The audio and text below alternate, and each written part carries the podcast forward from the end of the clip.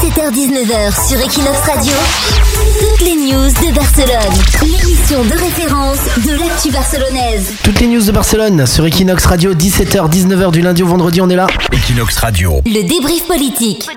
Et le débrief politique, c'est tous les lundis à 18h30 avec un ou une invitée euh, de Leslie. Et là, c'est parti pour les élections catalanes.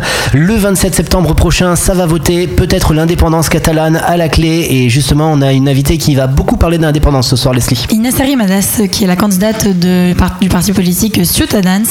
Donc, elle est députée depuis 2012 au Parlement de Catalogne. Et l'interview, elle a été enregistrée dans les locaux de Ciutadans. On se l'écoute maintenant sur Equinox Radio. Hola Inés.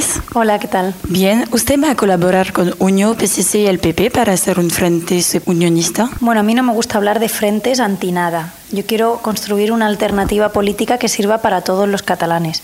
Y yo cuento que las fuerzas constitucionalistas, las fuerzas que están a favor de los principios democráticos y constitucionales, puedan darnos apoyo.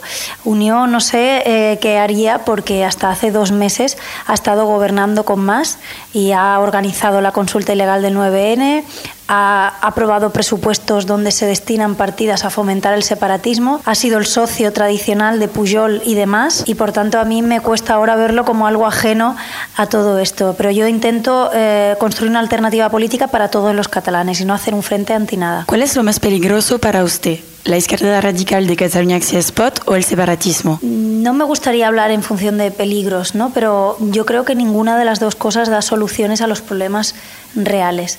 Es verdad que, que hay una de esas dos fuerzas que plantea saltarse las leyes y la democracia y por tanto yo creo que eso no es, no es una opción política válida en una democracia, pero creo que igualmente las dos están en una- una- un ámbito en el que no solucionan los problemas de los ciudadanos. Por tanto, para mí no son alternativas políticas eh, válidas, pero bueno, yo creo que hay una diferencia sustancial entre que, una ha dicho claramente que no quiere respetar las leyes ni los valores democráticos y, otra que no sabemos muy bien tampoco porque su líder eh, Podemos en Cataluña, eh, Cataluña sí que Spot, ha presentado un cabeza de lista que es independentista, que ha, reconocido él mismo que, que votó que sí a la independencia el 9N. Entonces, yo creo que hay mucha incertidumbre sobre sus posicionamientos en este sentido. ¿Cuál es la salida de crisis de Cataluña? ¿El pacto fiscal? ¿Cuál es la salida? Es reformar Cataluña y el conjunto de España. Yo creo que hacen falta muchas reformas dentro de Cataluña y de toda España, reforzar la despolitización de la justicia, la reforma del mercado de trabajo, ayudar más a las pymes y autónomos a, a sacar adelante sus negocios y a contratar a personas, eh, la reforma fiscal pero no del pacto fiscal. Me refiero a reforma fiscal de los impuestos para que mm, no se grave tanto a las clases medias y trabajadoras, sino que haya un sistema que favorezca mucho más la creación de riqueza. Yo creo que no hay soluciones fáciles a problemas difíciles, pero sin duda la independencia no es solución de nada y nosotros apostamos por reformar Cataluña y el conjunto de España con las propuestas que nosotros hacemos. No estamos de acuerdo en, en replicar eh, mm, privilegios territoriales en materia fiscal. La Unión Europea, como bien ha defendido además su presidente Hollande, tiene que caminar hacia la integración fiscal y, por tanto, estos privilegios fiscales territoriales no tienen cabida de aquí a poco en Europa, tienen fecha de caducidad. Por tanto, no podemos apostar por ese modelo, sino por reformar el sistema de financiación de las comunidades autónomas. Ese sí que es nuestra propuesta. Y, y ahí creemos que se deben garantizar mejor la financiación de los servicios básicos como sanidad y educación. Hay mucho debate sobre cuánto dinero le corresponde a Cataluña, pero yo quiero debatir también sobre cómo se gasta el dinero en la Generalitat de Cataluña, porque nosotros, poner, por, por ejemplo, proponemos los libros de texto gratis en vez de tener seis canales de televisión pública autonómicos. Es una cuestión de prioridades. Nosotros, en vez del pacto fiscal, que no se va a poder llevar a cabo porque no tiene futuro en Europa, apostamos por un modelo de reforma de las administraciones públicas, pero además no solo será suficiente eso, sino que habrá que reformar muchas cosas en Cataluña y en el conjunto de España para superar la crisis. Fuentes de la Generalitat dicen esperar un gobierno central débil con un tripartido PSOE, Ciudadanos y Podemos para poder negociar ventajas. ¿Qué opine? Bueno, que no cuenten con nosotros para ser un gobierno débil y mucho menos eh, respecto al separatismo en Cataluña. Nosotros hemos defendido muchas veces con firmeza principios tan básicos como la igualdad, la libertad y, la unión de todos los ciudadanos españoles y nosotros si tenemos responsabilidades de gobierno, eh, sin duda vamos a ser muy firmes en defenderlos. De todas formas, ese es un escenario muy poco probable, que pueda haber un gobierno de, de estas tres fuerzas, pero yo creo que lo más importante es que nunca más en España el gobierno central dependa de los partidos nacionalistas. Hasta ahora, eh, cuando el PP o el PSOE no tenían mayoría absoluta, han pactado con el nacionalismo catalán o el nacionalismo vasco. Yo creo que lo bueno que tenemos ahora en España es que no se va a necesitar pactar con los nacionalistas que quieren romper España para garantizar la gobernabilidad de España, que es un poco contradictorio.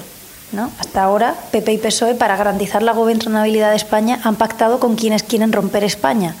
Yo creo que la buena noticia es que a partir de ahora ellos no van a ser decisivos, vamos a ser decisivas otras fuerzas políticas que tenemos muy claro que queremos que España siga siendo un país diverso pero unido. ¿Usted irá a la Diada? Eh, a ver, irá a la Diada, ¿qué se refiere? Porque la Diada hay muchos eventos diferentes. El día 11 de septiembre, que es la Diada, se organiza una eh, manifestación independentista.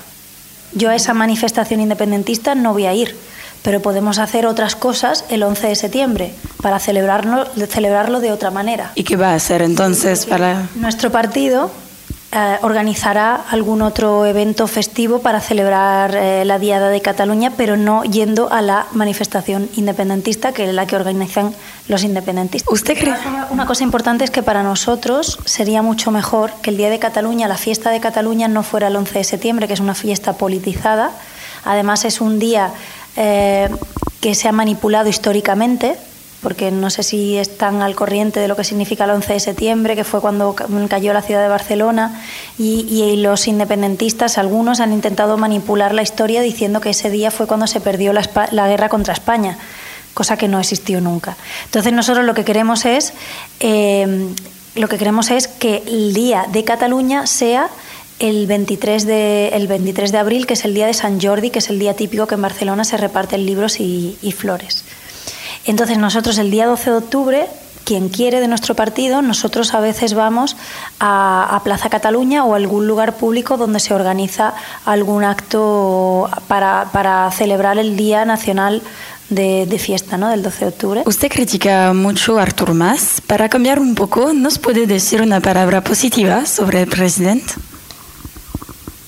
Bueno, es una persona, es una persona que tiene, que tiene experiencia política, que tiene una parte positiva y tiene una parte negativa, y es que lleva muchos años viviendo de la política, pero es una persona con experiencia y es una persona educada. En el trato diario es una persona educada, pero yo lamento profundamente que, que haya tenido este cambio tan radical hacia el separatismo, cuando él además hace pocos años hay vídeos de él que él reconocía que el independentismo era una cosa muy pasada de moda y que no tenía futuro. Y ahora, pocos años después, se, se pone a defender el, el independentismo. ¿no? ¿Cómo explica que Cataluña es un sitio progresista y usted es la única candidata femenina? ¿Cómo lo valoro? Que solo seamos... A ver, existe desigualdad entre hombres y mujeres en nuestra sociedad todavía y la política pues es un reflejo de la sociedad.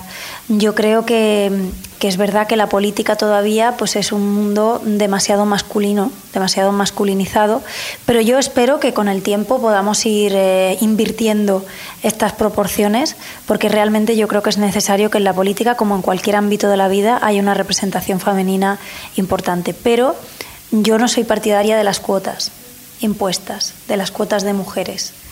Yo mm, quiero alcanzar la igualdad entre hombres y mujeres, pero a través de otros mecanismos, porque creo que las cuotas aunque mucha gente lo, lo, defiende de manera bien intencionada porque quiere mejorar la representación de las mujeres, pero creo que tiene algunas consecuencias negativas que no, son, que no son buenas, sino que son contraproducentes. ¿Y a qué partido francés te parece más su candidatura? Pues mira, realmente en Francia no podemos decir que hay un partido exactamente igual que el nuestro, pero sí que el señor François Bayrou eh, tiene una visión muy parecida a nosotros en cuanto al proyecto europeo es una persona muy comprometida con seguir construyendo Europa, con un proyecto federal europeo y en ese sentido nos, nos podemos parecer bastante. Además, si no estoy equivocada, ellos forman parte del grupo ALDE en el Parlamento Europeo, del cual nosotros también formamos parte. Lo que nos gustaría es que en Francia una alternativa como la del señor Beirú